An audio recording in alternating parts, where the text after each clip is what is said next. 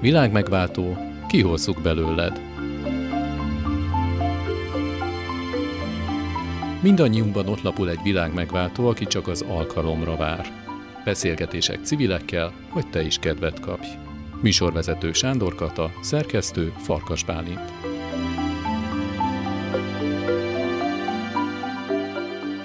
Minden jó ötlet egy beszélgetésből születik, csak hogy a jó ötletekből sokkal ritkábban lesz aztán komoly elköteleződés és valódi tett. Miközben tudjuk, a legcsodásabb ötlet is csak annyit ér, amennyit sikerül belőle megvalósítani. Hogyan lesz egy karácsonyi biciklis ételkihordásból a hajléktalan embereket segítő országos mozgalom? Mit ad nekünk, ha elég bátrak vagyunk, hogy kilépjünk a komfortzónákból, s egy jó ügynek áldozzuk időnket, pénzünket és energiánkat? Mit kell tenni, hogy a rászoruló és kiszolgáltatott emberek csoportjából egy változásért küzdő, cselekvő közösség legyen? Miért jó, és mit jelent pontosan a közösségi adományozás? Pánkság egy civilnek lenni, és meddig tart a flow? S ki lehet-e égni a túl nagy segíteni akarásban? Ezekről a témákról beszélgetünk a következő egy órában. Tartsatok velünk!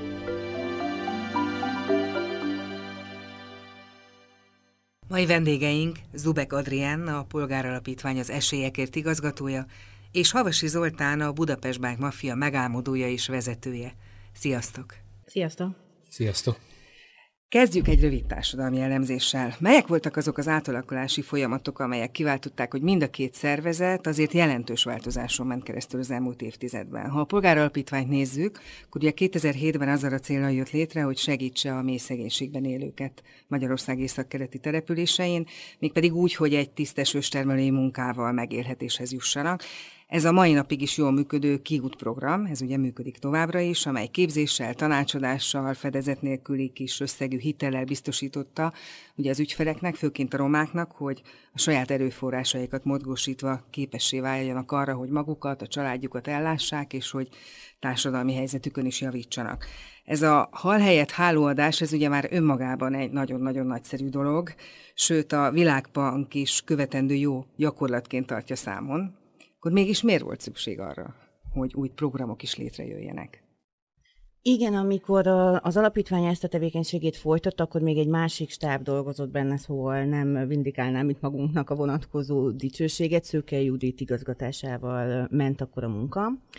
És valójában ez történt, ahogy mondod, a cél tulajdonképpen már akkor is az volt, hogy függetlenedni tudjanak emberek, hogy ki tudjanak szakadni azokból a gyakran kifejezetten feudális függelmi viszonyokból, amik a vidék Magyarországát a mély szegény kis településeken jellemzik. Tehát a kiszolgáltatottság felszámolása? Abszolút, igen. Igen, ugye itt a függelemben tartásnak az egyik legkomolyabb eszköze a értelmszerűen a jövedelem, és akkor 2007-ben is megvoltak ennek a praktikái közmunka beérkezésével, aztán pláne, de tulajdonképpen amíg a hatalmi viszonyoktól ennyire direkt módon függ a megélhetésed, és amíg a vonatkozó eszközt igazából jutalmazást a büntetésre használja a helyi politika, hogy egészen egyszerű, de sajnos pontos legyek, addig nagyon kevés sanszod van bármi mással foglalkozni a túlélésen kívül.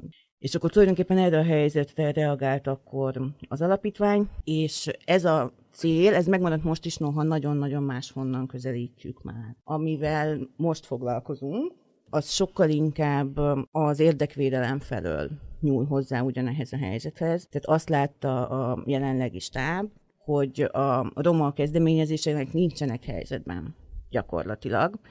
Egyszerűen lassan kiszorulnak a saját ügyeikből ami egy nálunk sokkal normálisabban vagy demokratikusabban működő országban is nagyon nehéz, kemény, megengedhetetlen folyamatokat indítana el, de mi nem vagyunk egy nagyon normálisan működő, nagyon demokratikus ország.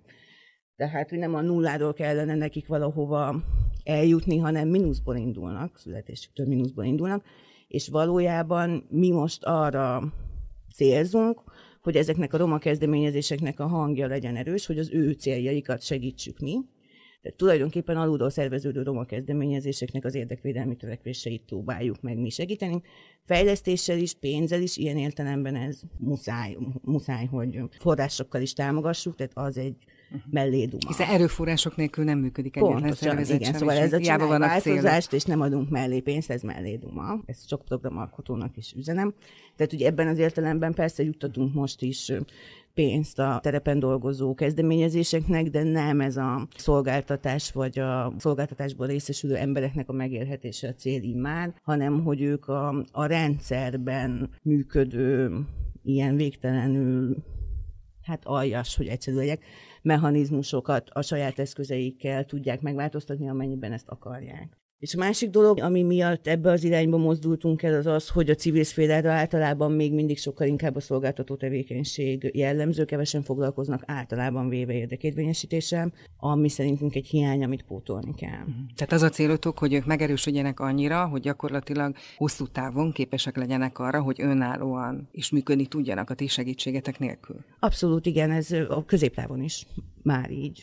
Így van, igen. Túl vagyunk most az első ilyen pilot fázison, ami két év volt, és elég jók a tapasztalataink, biztatóak ebben a tekintetben, amit mondasz. Meg fognak állni nélkülünk a lábukon, tehát felkészült érdekérvényesítők lépnek most így be a porondba. A Budapest Bike Mafia története az ugye egy kicsit más, mert hogyha elemezzük ugye a két szervezetet, akkor a polgár alapítvány, ha úgy tetszik, egy felülről szerveződő alapítvány, hiszen egy tehetős, felelősen gondolkodó ember, polgár András úgy gondolt, hogy akkor ő létrehoz egy ilyen támogató alapítványt, míg ugye a Budapest Bike Mafia teljesen alulról szerveződött, ugye neked volt Zoli egy ötleted, és engedd meg, hogy hagyd olvassam fel azt a mottót, nem tudom, hogy ez még mennyire él, ezt fönt az interneten találtam, azt mondja, mindenhol sok a duma, minden mindenhol beszélünk arról, hogy mit kéne tenni és hogyan, és közben maga a tett, a hatékony tett hiányzik. Valamiféle apátia van a levegőben, amit egyébként azzal lehet kiütni, ha az ember ténylegesen belerakja magát egy feladatba, megoldja és megcsinálja. Megoldottad és megcsináltad, de egyedül voltál, ha én jól gondolom, hát az első percben. Másod magammal, tehát ez egy beszélgetés alapján jött. És nem mondom azt, hogy ez egy adhok jellegű estét akartunk csapni, hogy mi jobban érezzük magunkat, hogy kimegyünk bringával hajlítalan emberekhez, és velük megünnepeljük a karácsonyt, mert tulajdonképpen itt erről volt szó az első alkalommal, hanem azért bennem már jóval korábban érelődött ez a dolog, csak nem manifestálódott tettekben, és amikor rádöbbentem erre, akkor, akkor lehetett ebből egy akció. Előtte nagyon sokáig zavart az a társadalmi apátia, ami körülvesz. És ez nem csak a hajléktalan kérdésben van így. Emellett nagyon zavart az, és valószínűleg ezért is lett a hajléktalan emberek a maffiának a célpontja, mert én beszélgettem hajléktalan emberekkel, és olyan sorsokat láttam, olyan sorsokat ismertem meg, aminek nem szabadna az utcán lennie, vagy az utcán ráadásul végződnie alap tézis az, hogy mit keresnek az emberek az utcán. Tehát ezen is segíteni kell, és hát egy jó két éven keresztül is ezt mondtam, hogy valaki csináljon már valamit. Ugye ismerős ez a mondat, szerintem sok embernek, nekem is az volt. Amíg nem, azt találtuk, hogy akkor, akkor ezen mi fogunk segíteni. És az, De az, azt, az, hogy amikor először kimentetek azon a karácsony éjszakán, akkor még ugye magukat a, a hajléktalan embereket ilyen mélységben nem ismertet. Tehát miért ők voltak a célcsoport, vagy miért ez az ügy volt az első, amiről azért, úgy gondoltad, azért, hogy neked meg kell oldani? Igen, azért, mert az első akciót megelőző két évben én kiártam hajléktalan emberekkel beszélgetni, mm. és segítettem nekik egy keveset, amennyit tudtam értelemszerűen, tehát nem sokat, de, de amennyivel nagyon sokan segítenek. Tehát nem csak az én környezetemben, vagy ismerek, hanem tudom azt, hogy egyébként a lakosság alapvetően hogyan, hogyan segíti a hajléktalan emberek életét. Tehát, hogy, és aztán ez a két év ez volt annyira frusztráló, hogy egy olyan flow élményben teljesedjen ki a, az első ilyen akcióval, amikor azt mondtam, hogy ezt, ezt baromira folytatni kell. Tehát, és találjuk ki azt, hogy hogyan, és nem, nem az az elsődleges, és ez most kicsit profánul hangzik, hogy, hogy nem az az elsődleges, hogy kizárólag hajléktalan emberekhez kimenjünk, hanem az, hogy megmutassuk azt, hogy hogyan tudunk segíteni. A, Tehát hogyan lesz a semmiből gyakorlatilag valami? Igen, és ezt az első lépést tegyük meg. Ugye, amit úgy szoktak emlegetni, hogy a, a komfortzónából való kilépésünk, az első kilépésünk, ami tényleg flow tud adni, és erről órákat tudnék mesélni, hogy különböző céges csapatépítések, amikor eljönnek hozzánk, akkor a flow élményben van részük embereknek. Attól, mert odalép egy hajléktalan emberhez és beszélget vele három szót, amit nem tett meg korábban, és átnyújt egy tányér ételt, meg mit valamennyi vitamint, meg egy csokit, és úristen, főnök csoki, hát ez fantasztikus, és egyszerűen kész, tehát, hogy azt mondjuk emberek, hogy nekik ez baromra hiányzott az életükből. Ez az első lépés, ez ott akkor éjszaka nálunk megtörtént. Kimentünk este kilenckor, szakadt a hó, szakadt az eső, szakadt a havas eső, ami kell, persze. Éjjel kettő környékén visszamentünk, mert kiosztottunk mindent, nyilván még rengeteg mindenünk volt. És, és ezt honnan szereztétek? Ha sorban még, akkor igazából az akciót megelőző két héttel korábban már megcsináltam a Budapest Bike Mafia oldalt, mert azt, azt mondtam, hogy ezen a éven akkor lesz egy ilyen szervezet, hogy Bike Mafia, és mindenki, aki akar, az jöjjön és segítsen nekünk, tehát a haverunk, a barátaink, a barátaink barátai adjanak nekünk tárgyi adományt értelemszerűen. És rengeteg adományt kaptunk, tehát tárgyi adományt, amit mi aznap éjjel ki tudtunk vinni, de tényleg rengeteget, három napig hordtuk ki. A fontos, hogy beérkezett ez a rengeteg adomány, és elkezdtünk mindent fotózni, tudatosan, fotó, fotó, fotó, fotó, lássátok, hogy mi ezt kivisszük. Tehát az első és perctől ez kezdve a kommunikációra építettetek azért, hogy jöjjenek önkéntesek, és hogy legyen adomány. Nem, nem azért, hogy jöjjenek önkéntesek, hanem az, hogy megmutassuk ezt a dolgot. Tehát az elején még ez benne se volt igazából, hogy az önkéntesek jöjjenek, ez még ráadásul ugye az első egy évben viszonylag zártan működött. Tehát ilyen barátok jöttek inkább, és hogy persze, és nem volt ez a nyitottság bennünk sem addig a pontig, amíg el nem jutottunk, hogy, hogy most már nyitni kéne. Az körülbelül egy év után volt. És akkor, akkor indultak be a nagy főzések, és csináltunk nagy közösségi, nem tudom én, milyen megmozdulásokat, ami nyitottabbá tette az egész csapatot. A nagyon megnövésnek a, a gondolata nem volt benne. A szív volt benne, meg a lélek volt benne, meg a tenni akarás volt benne, meg a szabadság volt benne, meg az a pankság volt az egészben, ami, amiből indult ez az egész. És én azt gondolom, hogy pontosan ez adja az erőt, meg a flow élményt, meg a, a mai napig is azt a felhajtó erőt, amiből táplálkozik a Bike Mafia. Ez a, a múltja. Nyilvánvalóan az, hogy az elmúlt tíz évben azért nagyot változtunk, de ezt a flót és ezt a, ezt a szabadságot, ezt a pankságot soha, soha nem fogjuk lecserélni. Nagyon megerősödött a csapatnak az önbizalma? Hiszen azt gondolom kellett ahhoz, hogy ekkorák legyetek, meg annyi mindent csináljatok, amit most Óriási csináltok. változásokon megyünk folyamatosan keresztül. Tehát, hogyha azt mondom, hogy van fluktuáció, akkor nem hazudok vannak személycserék, akkor, akkor nem hazudok. Ez ilyen természetes, tehát hogy ez nem, ez nem arról szól, hogy ez egy ilyen irányított folyamat lenne, ez gyakorlatilag természetes, és valahogy egyre erősebb ez a csapat és egyre profibb ez a csapat, úgyhogy közben egyébként nem akarom harmadszor is elmondani, hogy pangság, de elmondom, szóval ez még mindig benne van. Az ötletek honnan jönnek? Tehát ugye indultatok onnan, hogy szendvicset kentetek, kivittétek ugye bringával a hajléktalan embereknek, utána főztetek, de aztán jött még számtalan más dolog.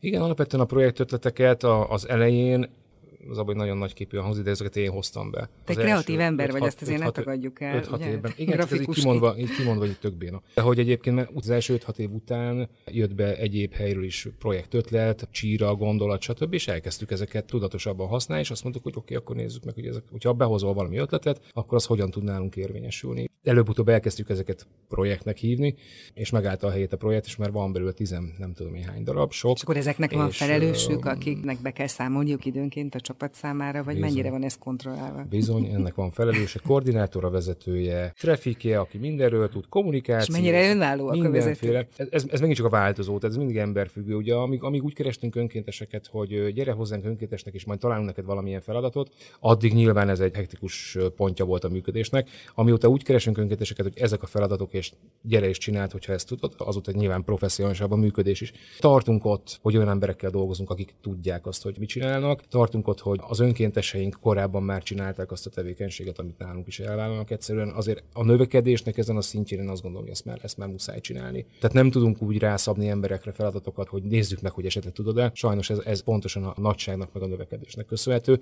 Még mindig nagyon jó a csapat ettől függetlenül. Tehát még mindig nem olyan, mint egy KKV szektorban dolgozó cég, vagy nem olyan, mint egy multi. Most álljunk meg egy pillanatra, hogyha megengeditek, ismerjük meg a közösségi alapítványok működését. Ugye maga az elképzelés, hogy a helyi ügyek kötődjenek össze helyi erőforrásokkal, az ugye egy nagyon-nagyon régi koncepció, hiszen amióta az emberek közösségben élnek, azóta van közös gazdálkodás. Ám az, hogy közel negyed évszázada fantasztikusan működik ez Európában, Magyarországon viszont nagyon sokáig nem jelent meg, ez egy nagyon komoly kérdés volt. Úgyhogy Kovács Edith közösségfejlesztő, a Ferencvárosi Közösségi Alapítvány alapítója, a Gyökerek és Szárnyak támogató alapítvány kurátora fogja elmesélni a történet folytatását. Nagyon izgalmas története van, ugye mind a Gyökerek és Szárnyak Alapítványnak, mind a Ferencvárosi Közösségi Alapítványnak, hiszen onnan indult, hogy miért nem lehet megcsinálni egy ilyet. Hogy volt ez pontosan? Minket elkezdett érdekelni így 2008-9 táján, kis mini szakmai csoportot, hogy mennyire nem épít a magyar civil szektor az egyéni magánadományokra. Nincsen ilyen hajszálerekkel beágyazva, hogy akár a függetlenségét is ebből megteremtse, hogy egy legalább, ha nem is az egész, de egy nagyon stabil lába a helyi közadakozásból kerüljön elő, akár a tevékenységének, akár a működésének. És egy kutatásra gondoltunk, de aztán mondtuk, hogy talán egyszerűbb azt megnézni, hogy egy ilyen csinálás hol akad el. És akkor a Ferencváros volt a célterület, ott ketten laktak is, én dolgoztam akkor, tehát és kialakult az a folyamat, hogy elkezdtük embereket megszólítani, erről beszélgetni, kicsit ilyen hólabdaszerűen görgettük a kapcsolatokat, és akkor azt tapasztaltuk egy másfél év alatt, hogy elég sokan vannak, akik érdeklődnek, nem akadt el, és megalakult a Ferencvárosi Közösségi Alapítvány most idén ünnepli a tizedik születésnapját, jellemzően helyi forrásokból dolgozik, néhány kifejezetten közösségi alapítványok szóló nemzetközi pályázaton indul, ezek főleg tanulmányutak, tanulási lehetőségek, új projektek indítása, de tényleg ez viszonylag csekély, 30-40 millió forinttal gazdálkodik évente, aminek azért a döntő része közösségi adományozásból vagy helyi finanszírozásból adódik össze. Szóval azt mutatja, hogy ennek így van értelme, van relevancia és időszerű. Hogyan működik? Tehát ugye van a közösségi alapítvány, tehát vannak a kurátorok, ugye ti pont annyian vagytok, amely számot megtestesít ugye maga a kerület, tehát kilencen vagytok kurátorok, és vannak ugye helyben működő civil szervezetek, akiket támogattok. Mi alapján választjátok ki azt, hogy melyik lesz ez a civil szervezet? Attól függ, ugye egy közösségi alapítványnak nincsen saját projektje jellemzően, azért dolgozik, hogy a helyi emberek a részvételnek minél több fázisához hozzáférjenek, vagy időt adjanak, vagy ötletet adjanak, vagy pénzt adjanak, vagy bármi bármi. Tehát össze kell hangolni ezt a kettőt, hogy aki valamit csinálna, és aki támogatná ezt a valamit. És ugye nagyon érdekes, hogy melyiket találja meg a közösségi alapítvány előbb. A gyakorlat azt mutatta az FK életében, hogy előbb az adományozók lettek. Lettek helyi ügyek, mondjuk a helyi közterek, a Ferencvárosi gyerekek, a József Attila lakótele, belső Ferencváros, a középső Ferencváros. Ezek mögött nem voltak civil szervezetek még? Ne. A közösségi alapítványnak fontos, hogy jól ismerje a helyet, legyenek információi, legyen rálátása. Tehát itt volt egy olyan kutatómunka, hogy mik azok az ügyek, amik érdeklik az embereket, mi az, ami mondjuk az önkormányzatnak nem preferenciája, de az embereknek fontos. És alapokat hozott létre, mondjuk a közterekén alap, vagy a Ferencvárosi gyerekekért alap, ezek ilyen első próbálkozásai voltak, amiben azt mondta, hogy ha összegyűlik egy millió forint, egy ilyen alapba, akkor azokkal, akik ezt adományozták, leül és közösen kitalálják, hogy akkor ez egy konkrét ügyre menjen, egy ügyre menjen, sok ügyre menjen. Többségében nyílt pályázatokat írt ki és ezen informális és formális, tehát bejegyzett szervezetek is, de önszerveződő lakossági csoportok is jelentkezhettek. Tehát nem a civil szervezetek lett a fókusz, hanem a cselekvő emberek köre. Az FK bevállalta, hogy abban is segít, hogy az a közösség el tudja hivatalosan költeni a pénzt, befogadta a számlákat, kezelte, létrehozott egy családi körnek, a József Attila lakótelepen egy nem bejegyzett csoportnak egy alapot, és az alapon belül működtet, abba gyűjthettek pénzt, és az alapítvány segített nekik elkölteni jogszerűen, tehát hogy számlával igazolható módon átláthatóan működjenek, de ők nem váltak soha formális csoportá. Talán ez egy jó szimbólum arra, hogy mennyire inkább a cselekvés, a helyi emberek cselekvésre való ösztönzése, a közös tevékenységeknek a támogatása a lényeg, amiben a civil szervezetek nyilván élenjáróbbak, hiszen ők már egy, erre egy intézményt is létrehoztak, mert hogy rendszeresen ismétlődően szeretnének valamit csinálni hosszú távon. Ezek az alkalmi csoportok inkább arra jó példa, hogy, hogy alacsonyan van a küszöb. Tehát akkor ez egyben közösségszervezés, másrészt ugye a számukra fontos ügyekhez az anyagi háttérnek a megteremtése, és mennyi ideig fogjátok a kezüket ezeknek a különböző szerveződéseknek. Legtöbb esetben, ha van valamilyen adományozás, ahhoz tartozik valami kicsi program, amit leírtak, amit a kuratórium jóvá hagyott, és a program megvalósításáig mindenképpen. Tehát ugye, amikor van egy adománygyűjtő rendezvények, akkor annak az előkészítő szakaszában elkezdi fölhajtani az ügyeket, elhajtani a támogatókat, megvan a rendezvény. Kicsit segít a sajtóban, nyilván, hogy a nyilvánosság elé kerülje.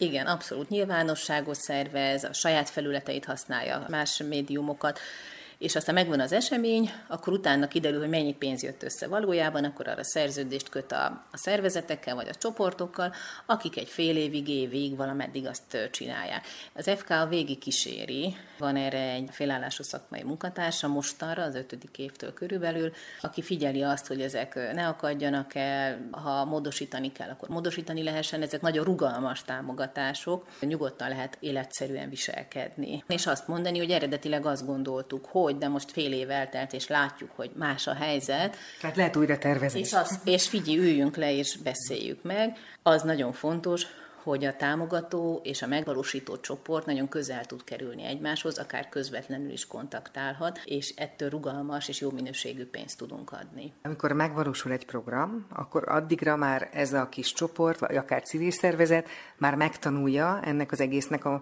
metódusát, és akkor már önállóan tud egyébként adományt gyűjteni? Nyugodtan elengedhetitek a kezét, vagy akkor egy újabb lehetőséget kapnak, hanem abban az évben, egy következő évben? Hát szép lenne, amit mondasz, és ez biztos a jövő, de még azért szerintem a középtávú vagy a hosszú távú jövő. Viszonylag sokat beszélgettünk arról, hogy honnan hova jutott el, szóval Egyre inkább érzékelhető, hogy a kezdeti nagyon-nagyon erős idegenkedés, támogatókkal való találkozásokra, közvetlen kapcsolódás azzal, akihez a pénzt adja a beszélgetésre, ez nagyon idegen téma volt. Pályázatot, űrlapot akartak írni, mindig ellenőrzés, kontroll hangulata volt, hogyha valamire a támogató jelentkezett, vagy mondjuk mi, akik közvetítettük ezt a lehetőséget, és hogy ez, ez kezd megfordulni, és az adományozás kultúrája is, tehát a hétköznapisága, hogy nem, nem egy elitista dolog adni, az alacsonyabb jövedelmű családoknak, embereknek is lehetősége van adni, és azért mégiscsak egy ilyen önbizalom, önértékelési dolog,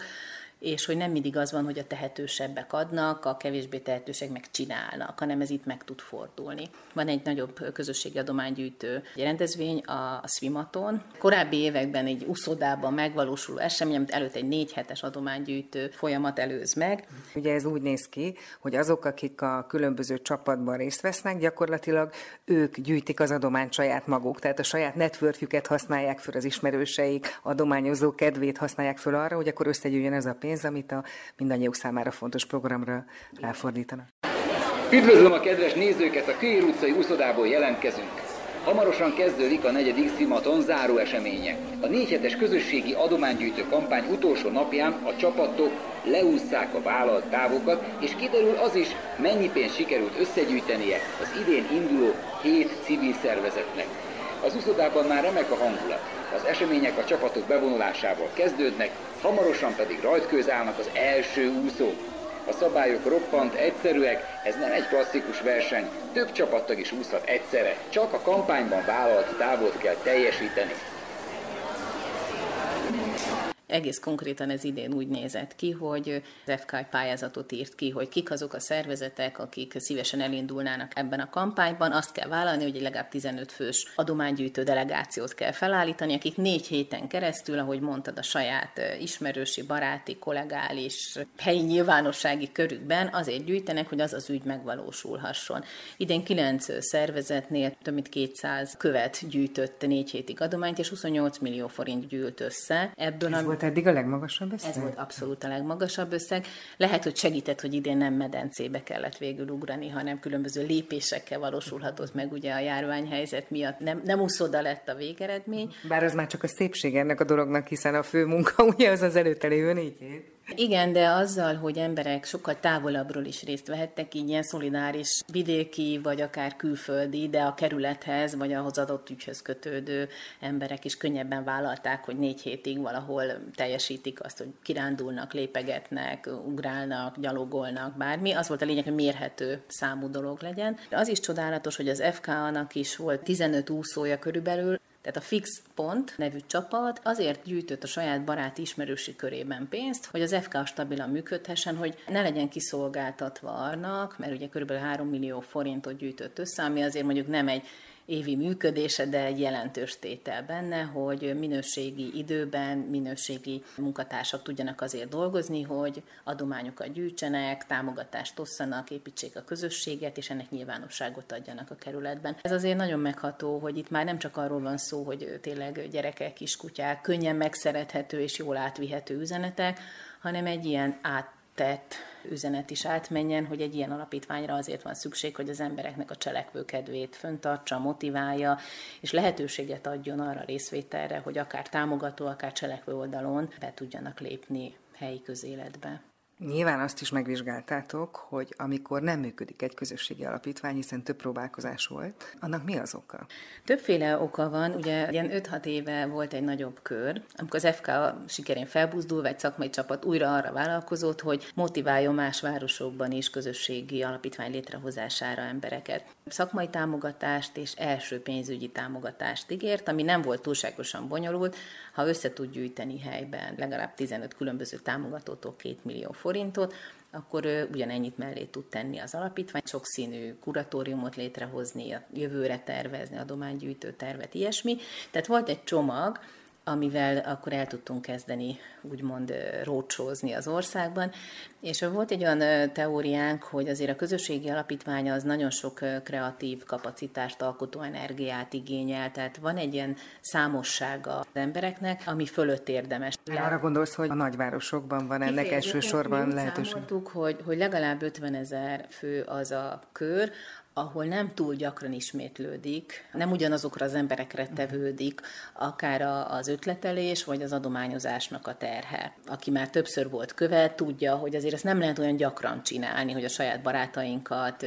Kell időnként szünetet tartani. Igen. Ugyanakkor meg az ötletek, és amit előbb kérdeztél, csak aztán végül nem arra kanyarodtam, de fontos, hogy az FK tapasztalata is az volt, hogy adomány gyűjteni az elején sokkal könnyen volt, mint jó helyi ügyeket találni. Tehát ugye a közösségi alapítvány ez nagyon-nagyon lokális, nagyon-nagyon helyfókuszú. Tehát azt mondja, hogy az egy helyen élő emberek közös felelősségvállalása egymás és a környezetük iránt, ez az alapja. Tehát elképzelek valamit, és ezt a saját akaratomból, a saját szomszédaimmal közösen képesek vagyunk változtatni a dolgon. Tehát ez a tehetetlenségnek ez a legjobb paradigmája. És ehhez kellenek ezek a kreatív alkotó energiák, amikor valakinek van egy jó ötlete. Tehát ehhez kell a sok ember. Városokban indultunk, nyílt pályázaton lehetett pályázni, szervezőcsoportoknak, akik azt vállalták, hogy közösségi alapítványt szeretnének létrehozni, és ezért mindent meg fognak tenni egy éven keresztül. És az látszott, hogy nagyon szépen meg is alakult mindjárt hat közösségi alapítvány, és joggal kérdezhet, hogy akkor miért csak kettő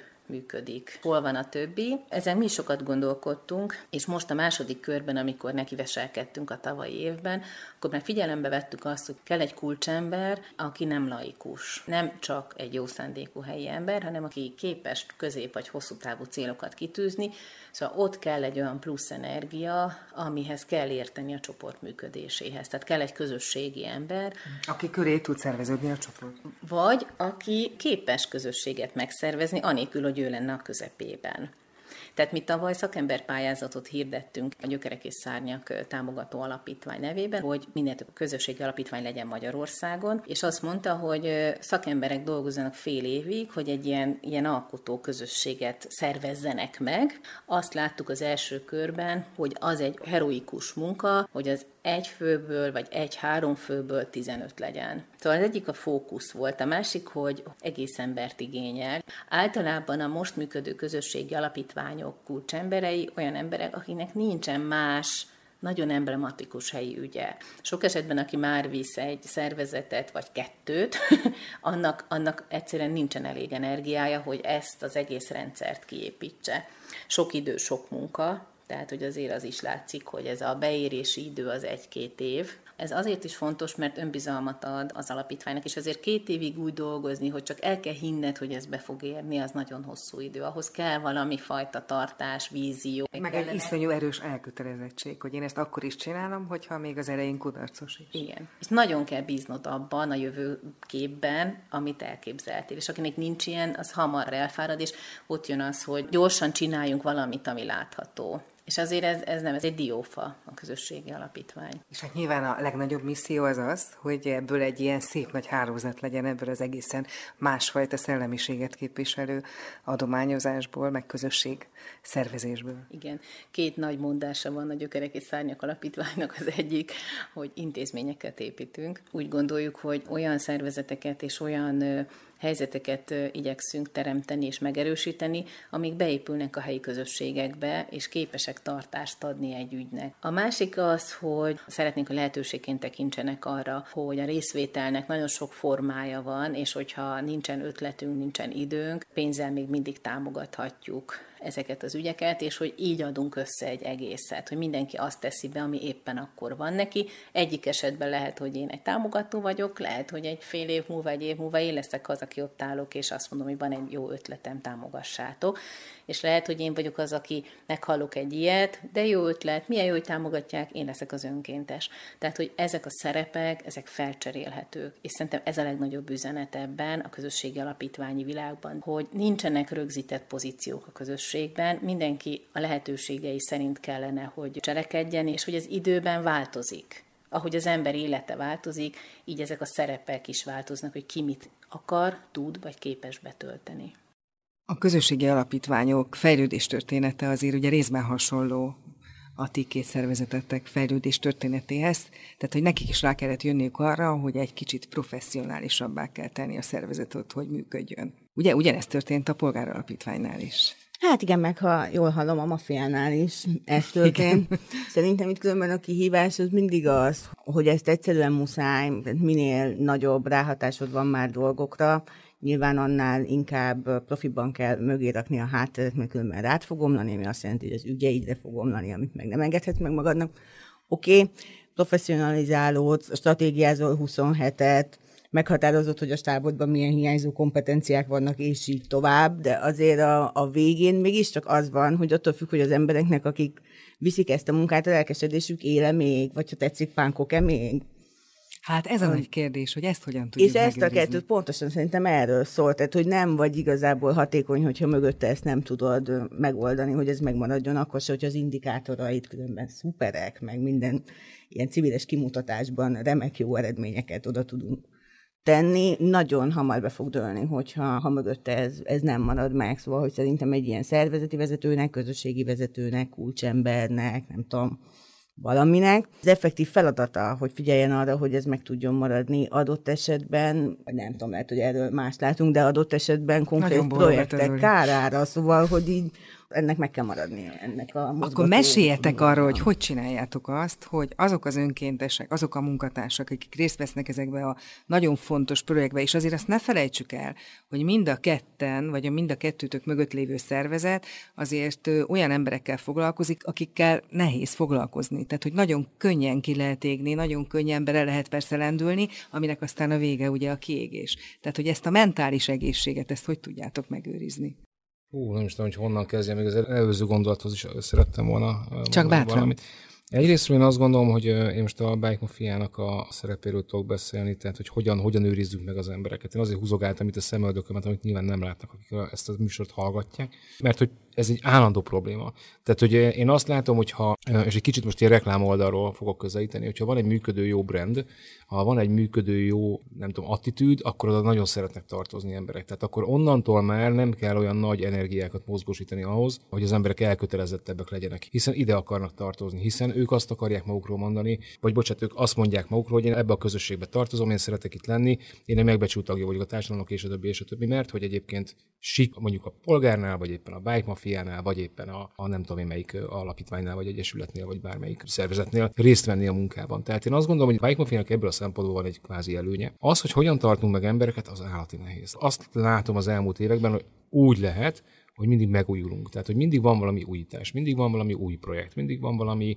újdonság, ami kihívások elé állítja akár a csapatot. Szervezünk olyan dolgokat, amik nagyon közösségi, például van a Charity Fest nevű programunk, ami egy fesztiválnap tulajdonképpen, ami minden évben, minusz pandémia, össze tudja hozni az embereket. Szóval, hogy ez ebből a szempontból lehet egy működőképes alternatíva. Adrián nagyon bólogat. Igen. Na azért, mert egyetértek, tényleg nagyra becsülöm, hogy ilyen nagy hegynek tűnőnek, amire akkor elfáradsz, ha ránézel, szóval, hogy így az ilyen dolgoknak is azért mész neki nyilván, mert az ügy, ami mögötte van, az még mozgat, és jó esetben mozgatja a társaidat is, és igen, jó esetben az van, hogy akarnak emberek ide tartozni. Hogy ez nem csak egy brand, amit nagyon profin fel tudunk építeni kifelé, hanem hogy tényleg egy közösség.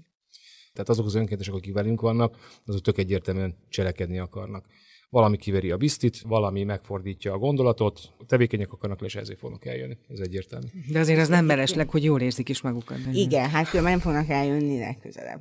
Igen, és azon egyébként baromira sokat kell dolgozni, hogy az önkéntesek azért alapvetően jól érezik magukat szerintem minden szervezetnél. Miközben meg azért csináljanak értelmes dolgokat, hogy ne az legyen, hogy itt csak nagyon fán lenni, hanem jó és értelmes lenni. Még annyit akartam csak mondani, hogy én az Editnek a mondandójából nagyon-nagyon együtt tudtam érezni azzal a részsel, hogy egy fejlesztő szervezetnek mennyire kell hinni abban, hogy van értelme, amit csinálsz, és vannak évek, amikor nem tudsz más csinálni, csak hinni ebben, mert egy fejlesztési folyamatnak az a lényege, hogy x-kor lesz csak eredménye, és nem azonnal. És, és hogy akkor nem... hogy erősítettek a hitet azokban az önkéntesekben, akikről ugye eddig is beszéltünk, hogy fontos az, hogy ők megmaradjanak? Szóval le tudom ezt képezni a saját működésünkre, mint mondasz, de nálunk ilyen értelemben nem önkéntesek vannak, hanem azok a roma közösségi vezetők, akikkel dolgozunk, akik a saját ügyeiket viszik, és ilyen módon ott ez egy sokkal súlyosabb kérdés, amit felteszel, mert ezek az ügyek nagyon gyakran most udvariasan fogalmaztam, szóval mondjuk, hogy tutira mindig, húsba vágóak, és végtelenül a, a mindennapokban nagyon-nagyon élesen megjelenő helyzetek, amik tehát nem érnek rá arra, hogy akkor majd itt két év múlva lesz valami szuper eredmény, miközben a körülmények, amik között dolgoznak, meg nagyon erősen ebbe az irányba tolják őket, tehát ezek tipikusan nem olyan ügyek, amikben már holnapra el lehet érni. De hát ebbe lehet igazán elfáradni. Ebbe lehet igazán kiégni, és akkor nekünk meg az a dolgunk, hogy a kollégáink ne égjenek ki, és akkor ebben a folyamatban meg mi magunk ne égjünk ki. Igen, én nem azt állítom, hogy ez könnyű, csak azt állítom, hogy lehet, hogy lehet, lehet ilyet csinálni. Máshol kell, máshol kell látni az eredményeket. Egy konkrét példát tudnál mondani? Kellett volna kérjek felhatalmazást a, ja, a, a kollégáinktól, ezt most azért hangosítom ki, mert nagyon különböző, ezt hatalmi viszonyok között, nagyon különböző politikai körülmények között működnek, tehát nagyon más De a olyan ügy nincs, ami már esetleg így a nyilvánosságban vagy valahol megjelent, és beszélni lehet róla? Most a, a kollégák helyi ügyeire kérdezel, de persze, vannak ilyenek, mondjuk van, amire mindenki ugrani szokott, és joggal, hogy van a Fényhozók Alapítvány, az is egy alulról szerveződő roma kezdeményezés, mint az összes többi, akik azt a célt tűzték ki, hogy nagyon korszerű zöld technikákkal, napelemnek az épelmélyű hasznosításával, tehát szegény emberek számára is elérhető áttervezéssel elérhető áru eszközöket hozzanak létre, és akkor ilyen módon menjenek neki az energiaszegénységnek, hogy ott egyszerre sújtja az embereket az áramnak a komplet hiánya, meg az a tény, amit most nem, nem futok neki itt egy nagyon-nagyon hosszú kis előadásnak, de szóval, amit környezeti igazságtalanságnak szoktunk hívni, hogy a klímaváltozás még sokkal jobban sújtja a szegényeket, mint a mindenki mást. Hogy rövid legyek, és akkor két irányból futnak neki ennek a problémának, és ott mondjuk volt egy közösségi kezdeményezés, az emberek maguk határozták meg, hogy milyen szabályok szerint akarják beosztani, szétosztani ezeket a, tehát ez a beérkező pénzeket, utána az abból megvásárolt és felszerelendő napelemeket, ezt nagyon nehéz átérezni nyilván egy ilyen klassz stúdióban, mint ahol mi ülünk, de hogy amikor ülnek egymással szemben emberek 40-en, és akkor arról gondolkodnak, hogy kinek lehessen most először fény a házában, meg annyi áram, amiről mondjuk a gyereknek megy valami laptop, amint tud esetleg tanulni. De ez még össze a pandémia. Hogy akkor ez nagyon nem egyszerű, hogy azt tudják mondani, hogy akkor először legyen a terinek és nekem meg jó lesz majd csak 15 ötször. Tehát ahhoz kell az a fajta közösségi együttműködés, amiről itt eddig is beszéltünk, vagy kell egyfajta szolidaritás. Ami azért nem csak a szegénységben élőknél nagyon nehéz. Persze. De és akkor ez mondjuk egy olyan projekt, amiről így lehet jól beszélni, meg aminek haszna van, meg amiből sok mindent lehet továbbvinni magaddal, magából a folyamatból is mit csinálsz, hogy csinálsz valamit jól ennyire nehéz körülmények között egy súlyos problémával kapcsolatban. De közben meg vannak más helyek, ahol meg direktebben érdekérvényesítő folyamatokra lenne szükség, és a közeg, amiben mozogsz, az a feudális fasizmus, vagy egy fasiszta feudalizmus, most mindegy, hogy ugyanaz a polgármester a a rendszerváltás óta, hogy a, a faluba ehhez képest nincsen egy darab közösségi tér, vagy pont egy van, iszonyatos szegénység van, de tényleg iszonyatos szegénység van, iszonyatos szegregáció van, lakhatási is, falun belül is, meg oktatási is, tulajdonképpen tönkreteszik az embereket a lakóépületeik, amikben élnek a szoros értelemben, tehát hogy így rámennek a házaikra, az emberek rámegy az egészségükre a ház, és akkor még meg van fejelve egy ilyen informálisan nagyon nagy hatalommal bíró rokonnal, aki biztosan még biztos főnöke ennek is, meg annak is, meg amannak is, meg még egy ZRT-nek, meg egy erőszakszervezetnek, meg nem tudom, és még évente adományoz valamit másik erőszakszervezetnek, hogy biztosan jól álljon vele, ez egy olyan adomány, amit most nem beszélünk, de szóval ezt most mondjuk pont nem hívnám pozitívnak, és akkor éppen csak nem tudom, az első éjszaka jogára nem tart igény, de mondjuk nincs ettől nagyon messze. És akkor ebben a közegben megpróbálni érdekérvényesíteni, megpróbálni, ott is egy nagyon-nagyon jól működő közösség van. Egyébként akik összeálltak egy szövetkezetbe, ami szerintem különben egy kiváló forma. Egyébként a mafián is azt gondolom, hogy annak is kiváló forma lehetne, hogy, hogyha így... Hm? Mindjárt megkérdezzük az Ulit. Igen, hogy... hogy az emberek ki akarnak emelkedni ebből a függésből és nem a közmunka felé menni, aminek ezek a keretei, amit most felrajzoltam. Ez meg érted, ez meg nyilván egy olyan folyamat, amiről meg nem lehet olyan klasszul elbeszélgetni, mint hogy akkor kikerült a napelem. Az egyik nem jobb vagy rosszabb, mint a másik, hanem hogy nagyon más körülmények között dolgozva nagyon mást céloznak és akkor ha fennmarad a napelem, meg nem emelik ki a gyereket a családból, mert az sokadik, mert nem mondják rá, hogy hiányzott az iskolából, hiszen nem tudott a digitális oktatásban részt venni. Az is egy, egy eredmény, meg az is egy eredmény, hogyha a másik településen annak szembe menve, ami őket körülveszi, valakik felemek a fejüket, és akkor úgy döntenek, hogy jó, akkor én most szövetkezeti tag leszek, és nem kell a közmunka, akkor is, ha tudom, hogy emiatt rám fogod küldeni az összes hatalmadat. És egy nagyon máshol vannak a kérdéses sikerek. Mi nagyon hiszünk abban, hogy mindig onnan indulni, ami van, megnézni, mi az, ami van, és akkor megnézni, hogy mit akarunk, mi legyen, már mint mit akarnak az emberek, akik az érintettjei ennek, hogy mi legyen, és akkor közösen összerakni erre egy utat, hogy és akkor ez hogy fog nektek menni. Ez hasonló nálatok is, nem Zoli? Mert erről korábban is, mintha beszéltünk volna, hogy az ugye fontos, hogy mit akarnak azok az emberek, mennyire tudunk együttműködni azokkal az emberekkel, akiken egyébként igazából segíteni akarunk, hogy azt akarjuk, hogy egy jobb életük legyen. Az előbb is valamelyik gondolatotokhoz el akartam mondani, hogy azért is jó azért ezt csinálni, mert nem akarjuk ezzel a világot megváltani. Mi apró dolgokat csinálunk ahhoz, hogy folyamatokat indítsunk el. Mi azért összességében megválthatja a világot. Egyébként persze ismerjük azt a verebet, amelyik egyébként le tudja szakítani azt a bizonyos hídot. Most a Bike Mafia-nál azon kívül, hogy adhok segítségnyújtás, fesztivál szervezés, kutyafüle, ami a szektor célozza, nagyon erős érzékenyítő kommunikáció, ami egyébként nem csak a szektort hozza, hanem az adományozási kultúrát is növeli alapvetően. Azon kívül mi a szociális ellátásba is elkezdtük magunkat belefúrni kőkeményen. Ennek köszönhetően van Seeds for Hope projekt, ami magaságyásos kerteket jelent hajléktalan embereknek kimondottan saját maguknak termelnek és egymásnak termelnek zöldségeket. Építettünk neki szociális szabadidőparkot, ami arról szól, hogy tudnak ott egy kicsit sportolni, tudnak ott sütni, van kemencéjük, van főzőhelyük. Ezen kívül tudnak szocializálódni, le tudnak ülni egy, egy kellemes, méltó környezetbe, és ez a legfontosabb, hogy méltó környezetet biztosítsunk, mert aki nem reintegrálható, már nincs abban az állapotban mentálisan, mert azért az egy marhaság, hogy itt bárkit bármikor lehet integrálni. Én azért tudjuk, hogy a hajléktalan embereknek 10-15%-a sajnos már olyan állapotban van, hogy képtelenség visszahozni. Hát, lehet, hogy még több is egyébként, tehát hogy ez attól függ, hogy milyen mentális egyéb betegséggel küzd például, annak köszönhetően, hogy olyan életet kellett élnie. Mentálisan mennyire csúszott le, és mennyire, mennyire kvázi gyógyítható, és mennyire integrálható. Szóval én azt gondolom, hogy nagyon sokan vannak, de kutya kötelességünk, két lábunk, két kezünk, meg agyunk van, meg, meg van bennünk szándék, akkor segíteni ezeken az embereken. Ez egy más idő, más gondolat igaz, hogy ezt miért, ezt is, ezt is persze ki lehet fejteni, de hogy, hogy miért nem tesszük meg, miért nem tesszük méltóbbá az, az ő környezetüket. Micsoda baromság az, hogy mi itt állunk, és igazából nem azzal foglalkozunk, hanem a következő bömösre, meg nem tudom, hogy mire akarjuk gyűjteni a pénzt. Szóval számomra igazából ez egy, ez egy nehéz gondolat. Az, hogy mi ezt összerakjuk, és van nekik méltó környezetben szórakozási lehetősége, sportolási lehetőséggel, hogy zöldséget tudnak termelni, mellett egyébként fűszerkertet, meg fűszerfarmot építünk, amit szintén velük közösen képzelünk el.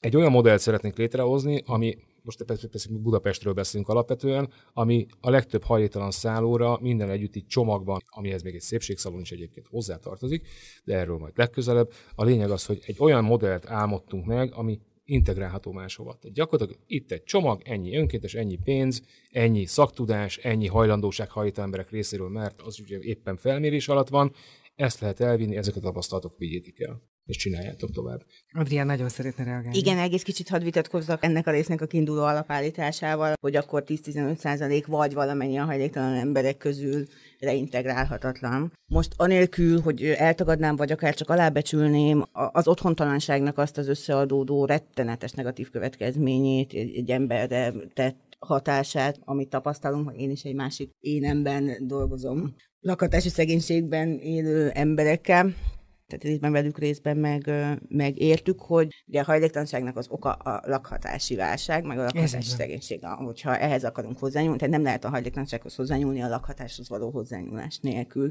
Hogy az elsőként lakhatás szemlélettel például a leginkább reintegrálhatatlannak tételezett, nagyon hosszú idő óta utcán élő mentális betegségekkel küzdő embereket is simán, tehát nagyon-nagyon jó eredményeket lehetett elérni, pont az volt a lényeg, hogy nyúljunk bele ebbe a kritikusnak tartott csoportba, és akkor derüljön ki, hogy ez mennyire áll meg ez a szemlélet, hogy tényleg, hogyha van lakásod, akkor onnantól fölfele vissza tudnak épülni rád az elvesztett ezeid meg azaid. Szóval, hogy csak azt kell mondani, hogy szerintem ilyen nincs, hogy leintegrálhatatlan, hanem olyan van, hogy, hogy nehéz helyzetben, meg még nehezebb helyzetben levő ember, és akkor a munkának az iránya kell, hogy, hogy más legyen. Szerintem mi arra most... gondoltunk az Olival, hogy azért azt mind a ketten a saját munkán kapcsán láttuk, hogy azért van egy olyan 10-15 százalék körül nyilván el lehetne vitatkozni, akik mentálisan vannak olyan állapotban, hogy ők már segítségre szorulnak. Ja, pe, és hogy emiatt, mutatom, lehet, hogy emiatt is vannak egyébként utcán. Hát ez... Ugye ezt tudjuk, hogy a pszichiátriai intézeket bezárt csinálták, de most Na. egyébként ez a műsor egy kicsit másról szólna. Igen, meg, megérkeztünk. kemény kezű velünk, de igen. Megérkeztünk azért, én is itt védeném a Mundér becsületét, szóval, hogy alapvetően van egy partner, partnerszálló, akivel mi nagyon sokat dolgozunk, és ott tényleg olyan ö, pszichiátri betegek vannak egyébként, akik már erre nem biztos, hogy alkalmasak. De biztos, hogy van egyébként, akiknél nagyon kevés munka kellene ahhoz, Meg lakás kellene, sok. nagyon sok lakás Így, kellene. Nagyon sok lakás biztos. kellene, és, és célzott emberre helyzetre szabott szocmunka. Most ebből, ami nem adott egyelőre, az a nagyon sok lakás, meg a rengeteg nem kiégett szocmunkás, itt jönnek be a, ezekbe a hiányokba a civil szervezetek, hogy egy kicsit visszakössek legalább a maffiához, meg, a, meg, a, meg az Igen, adáshoz. Az... Azt el tudnám mondani, hogy a közösségi alapítványjal kapcsolatban, hogy abban én, tehát a közösségi adományozásban én nagyon hiszek. És egyre több területen lehet, mert kell látni, hogy ez mennyire jól működik. Egyébként azt mondjuk érdekes lenne megvizsgálni, hogy egy tényleg demokratikusan működő országban, meg egy demokratikus keretek között, de nem demokratikusan működő országban, hogy ezeket egybevetve hova adnak inkább az emberek már, hogy milyen tevékenységekre adnak. De, De hova adjanak? Ez egyébként egy nagyon fontos hát kérdés, hogy hogy lehet nem... jól adományozni hát, szerintetek? És szerintem egyáltalán nem független, hogy milyen körülmények között érzted, hogy milyen hiányokat akarsz pótolni. Lehet, hogy van olyan luxusos helyzet, hogy nem hiányokat kell pótolnom, hanem csak egyszerűen adok oda, amivel különben én nagyon egyetértek, meg szeretem, tök jó, hogy valakik csinálják, nem nekem kell. De szerintem nálunk nem ez az alapvetés, hanem hogy állami hiányokat pótolunk. A hajléktalan ellátásban, nem tudom, a szociális ellátás egyéb területein egyre gyakrabban a nyomorult egészségügyben, ami azért mégiscsak abszurd, egyfelől, de másfelől meg nem tudom, a független sajtót is most közösségi adományozásból tartjuk fenn ebben az országban. Szóval szerintem valószínűleg különböző minták vannak a különböző országok berendezkedéseiben, de ezt egyelőre csak tippelem mert majd ide ráugok, meg majd én, én folytatok valami további vizsgálódásokat minden esetre. Nagyon fontos, hogy van, vannak olyan alapítványok, amik ezt rakják a tevékenységüknek a fókuszába, mert a legtöbben ezt azért mint eszközt használjuk, hogy a fókuszban levő tevékenységüket tudjuk folytatni.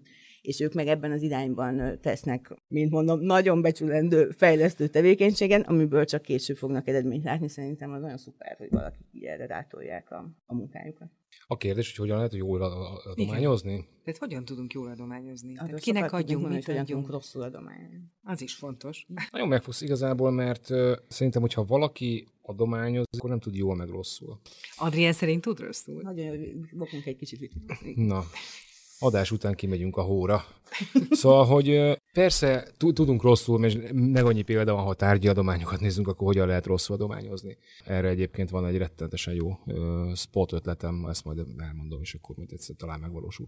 Hogy tudunk baromi rosszul adományozni, ha tárgyi adományról van szó, ha pénz ügyi adományról van szó, tehát én pénzbeli adományra gondoltam, akkor, ak- akkor gondoltam azt, hogy nem feltétlenül tudunk rosszul. Persze, ha nem nézzünk eléggé utána annak, hogy hova megy a pénz, ha nem nézzük a transzparenciát, ha nem toljunk rá, akkor persze tudunk rosszul adományozni, de alapvetően én azt gondolom, hogy ennek a rossz adományozásnak van egy olyan kis íze, hogy majd én megmondom neked, hogy te mire adjál pénzt. Nem amire te gondolod, arra adják. Én azt gondolom, Magyarországon még annyira gyerekcipőben járunk, mert az elmúlt tíz évben mi nem fogadtunk el ugye nagyon sokáig pénzadományt, tehát hogy egy négy-öt éven keresztül nem, de hogy azóta is van változás. Amit az előbb is elhangzott, hogy a független ö, orgánumokat ö, támogatják emberek egy-két ezer forinttal, öt ezer forinttal, tízezer forinttal, stb. És igazából megszokódik ez a dolog, hogy én úgy tudok társadalmilag felelősséget vállalni, hogy azt mondom, hogy ide, ide, ide egy pár ezer forintot adok, mert hogy így tudom föntartani azt a normát, amiben én jól érzem magam. Én azt gondolom, hogy az adományozási kultúra az elmúlt tíz évben a civil szervezeteknek, illetve a független médiumoknak köszönhetően gyakorlatilag folyamatosan nő. És akkor hogyan lehet rosszul adományozni? Most ez úgy fog hangzani, mintha el, el akarnám tántorítani a csomó jó szándékú embert attól, hogy adjanak pénzt és vagy hűtőt a szegény embereknek, de nem ezt nem akarom mondani, hanem azt akarom mondani, hogy, hogy igazából minél, én azt hiszem, hogy minél nagyobb a, az osztálykülönbség az adományozó meg az adományozott között. Minél kevesebb tapasztalás, tudás van arról a közegről, amiben adományozol, annál könnyebb ezt nagyon rosszul csinálni, és mélyreható károkat okozni. Ehhez kell egy közvetítő szervezet, aki ezt akkor nyilván helyre tudja rakni, mert hogy van tudása. Igen, tehát aki érti azokat a viszonyokat, amiben megérkezik uh-huh. a hűtőés vagy a pénz. Tényleg a pénzbeli adományokra gondoltam, hogy nem lehet rosszul adományozni. A táribeliben nagyon, tehát hogy mondjuk egy nagyon szegény gyereknek Afrikában nem fogunk ferrari küldeni, már matchboxot.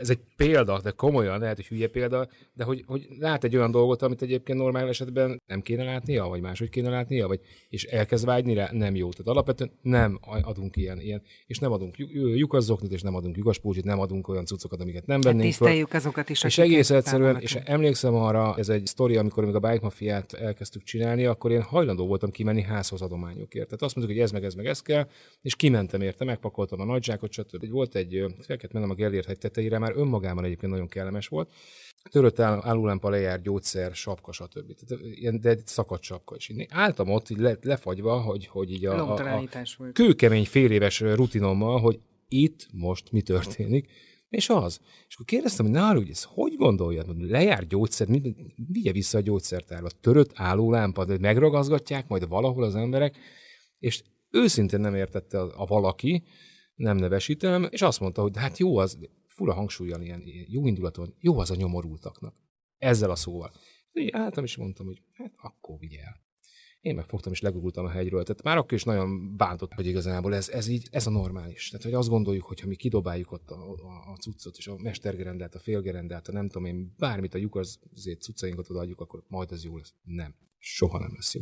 Hát a méltóság az, az hát a méltóság az, amit adunk. Tehát akkor is, minden akkor is, amikor odalépünk egy emberhez, akkor nem hajolunk le, legugolunk. Tehát ugye alapvetően legugolunk és megkérdezzük. Tehát nem azért megyünk oda egyébként, hogy ne szedj szendvics, hanem azért, hogy megkérdezem, hogy hogy vagy. Ez az első. A méltóságot kell egyébként egymás fel közvetíteni, nem azt az egy darab szendvicset. Azzal együtt lehet szerintem. Még itt a végére egy nagyon fontos kérdés maradt. Többször szóba került ez a hálózatosodás, a hálózatépítés. Erről ugye beszélt az Edit is a bejátszó riportban, ti is említettétek mind a ketten. Erre igazából miért van szükség? Tehát mindenki csinálja a maga kis ügyét, ez nagyon fontos. Tehát miért, miért kell hálózat? Tehát, hogy így akkor több lesz? Tehát, hogy összeadódik, és akkor erőteljesebb a hatás? Igen, igen. nagyon egyszerűen igen. Szóval, hogy nincs sem mögött spanyol viasz, vagy hogy mondjam, vagy annyiban, hogy mint hogy érdekérvényesítésből, úgy együttműködésből is azért elég kevés van még mindig az országban. Nyilván azt szerintem tök fontos, amit mondott az Oli, hogy a világ megváltás az nem cél. Hogy ezeket ezt nem, nem pakoljuk magunk elé, és nyilván egymásra épülő apró lépésekben gondolkodunk, amikor gondolkodunk. De azért, hogy ami ennek a végére kijön, az egy mekkora átmilliójű kör, az nem mindegy. És így egyesével nyilván mindannyian sokkal lehatároltabbak vagyunk, vagy kisebb ilyen köröket alkotunk, és jó eséllyel, noha nem automatikusan. Tehát az nincs, hogy most akkor egymás mellé ültetek öt szervezetet, és akkor ötször egy az öt, ez igaz de munkával én azt gondolom, hogy tényleg jól egymás mellé lehet rendelni egy cél irányába tartó különböző eszközökkel dolgozó ügyeket, szervezeteket, szerveződéseket, tevékenységeket, mindegy, és annak igen, ilyen nagyon egyszerűen nagyobb lesz a hatása. Tehát már rendszer szinten tudja kifejteni a hatását. Hát ez a, tudod, ez az a vágy, meg remény, ami felé dolgozunk hosszú éveket, anélkül, hogy látható eredmény lenne, de amennyiben ezt a hosszú éveket nem rakod bele, akkor meg tényleg nem is lesz. Igen valóban úgy néz ki, hogy mi egymással jobbak vagyunk, mint külön-külön, és ezért ez nekünk fontos, és csináljuk, akkor persze sokkal messzebb lehet jutni, ez ennyire egyszerű, szóval nem, nem raknék-e mögé egy ilyen ennél sokkal mélyebb, meg nagyobb elméletet, igen, ennyi, nagyobb a hatás. Nálunk érdekes ez a dolog, mert mi tehát egyetlen nem kerestünk meg senkit, hogy hálózatosodjunk, hanem mi hálózatosodtunk. Van egy borzasztó egyszerű működés, hogyan menjél ki hajlítan emberhez picilivel, csapatban hogyan készíts előtte, nem tudom én, hogyan bográcsolj előtte, marha nehéz, hogyan készíts semmit szendvicset előtte, marha nehéz. Tehát, hogy gyakorlatilag egy olyan know-how van, ami bárki, bármikor megtehet. És ez, ez, amikor hát ez egy alacsony küszöbű dolog, és ezért van. nyilván sokan tudnak hasonló Pontosan így csinálni. van, pontosan ezért is ezen a projekten keresztül nagyon könnyű hozzánk csatlakozni. Ez tud vonzó lenni, És mivel a Bike Mafia, mint olyan, és megint csak a brand értéket tudom hangsúlyozni, fiataloknak nagyon rokon szemves volt, vonzó volt, ezért elkezdték vidéken csinálni, ezért elkezdték külföldön csinálni. Pedig tényleg nem találtuk fel a kereket, ezt mindig elmondom. Tehát ezt biztos a külföldet nevesíts. Mindjárt elmondom, igen, szóval nem találtuk fel a kereket, hiszen biztos volt, volt már olyan szociális munkás a világon, aki az elmúlt nem tudom én sok évben biciklivel ment ki egy-egy hajléktalan emberhez, csak mi ezt így intézményesítettük. Tehát, hogy mi beleraktuk azt a szubkultúrát, amit bringázásnak hívunk. A külföld az kettő külföld, két külföldi ország, az egyik Románia, Bukarest, ott kettő napig voltunk kint, bringáztunk is és vittünk ételt, mert ugye volt, volt egy ottani érdeklődés, egy komoly, komolyabb érdeklődés. Elég nagy szívás Bukarestben biciklizni, ez is úgy mondom, jó? Tehát ott a busz is jobbról szokott előzni. Budapest ahhoz képest egy, nem tudom én, egy, egy bringás paradicsom. Elindult Pereira városában, mert egy egyetemista srác, aki amíg itt volt egyetemen, egy éven keresztül jött velünk, de tényleg minden alkalommal ő volt az, aki az okniát levette és átadta. Elképesztő, hogy fazon volt tényleg. És hazament, és szintén Mafia néven, Bike Mafia néven Kolumbiában van Pereira, csak úgy mondom, tehát Bike Mafia néven elindította a Pereira Bike Mafiát. Volt egyébként egy kérdés, hogy biztos, hogy Bike Mafia néven, és figyelj, rád bízunk, megcsinálta. És a mi bike mafiázásunk alapján egyiptomi nők csináltak meg Ramadán idején egyébként ugyanezt a, ezt a tevékenységet, tehát tőlünk szedték vállaltan a dolgot, sötétedés után vittek ételt. Tehát, hogy így csak nem Bike Mafia néven, azért ezt itt mondanom kell, ott 50 nő ráadásul. Tehát az ott, az ott valami egészen más dimenzió ott azért nem mafiázták szét a nevet, tehát hogy mondták, hogy tőlünk van az ötlet, de egyébként egy szervezet volt, aki így kiment. Tehát, hogy megy a híre a Bike Mafiának alapvetően. Itt magának ennek a dolognak, és a hálózatos, hálózatosodás ebből a szempontból egyébként nekünk nem mondom azt, hogy könnyű, de van fogadókészség, viszont a mi felelősségünk az, hogy hogyan működik, és a Bike Mafia legelejé óta én azt mondom, hogy lopjatok el minden ötletet, vigyétek nyugodtan. És akkor, amikor ti ezt a nevet használni akarjátok, akkor majd a, majd a know-how-t megbeszéljük, hogy ez hogyan tud működni. Egyébként vigyetek mindent, mert, mert minden open source. Tehát gyakorlatilag azért csináljuk, pontosan azért csináljuk, hogy vigyétek el és csináljátok. De hát akkor nyilván rátok is igaz, ahogy a polgáralapítványra is, hogy ez a hálózatosodás, ez azért nyilván többet jelentett, nem a benne lévő emberek összességét, hanem már egy egészen más, tehát egy sokkal magasabb szintet. Jó esetben igen. Egyébként meg ezzel a hálózatosodással igazából ki lehet ütni ezt a piramisszerű fejlődési modellt is, amit egyébként nagyon nem szeretünk, mert ugye látjuk azt, hogy mit tud eredményezni cégeknél, stb. stb. akár. Viszont az, hogy a, a növekedésnek alapvetően egy, egy szerteágazott növekedésnek kell lenni, és nem egy, egy piramis struktúrába rendeződést. Tehát horizontális lehet, és nem Pontosan. Hát itt buborékoknak szokták hívni, hogy ide is, oda is, meg mindenhol, hogy pukkannak azok a buborékok, és egész egyszerűen el fog érni egy kritikus tömeget, hogy mehet külföldre is. Addig meg már csak dolgozni kell, az meg megy, úgyhogy akkor jó van. Nagyon szépen köszönöm. Köszönöm. És köszi.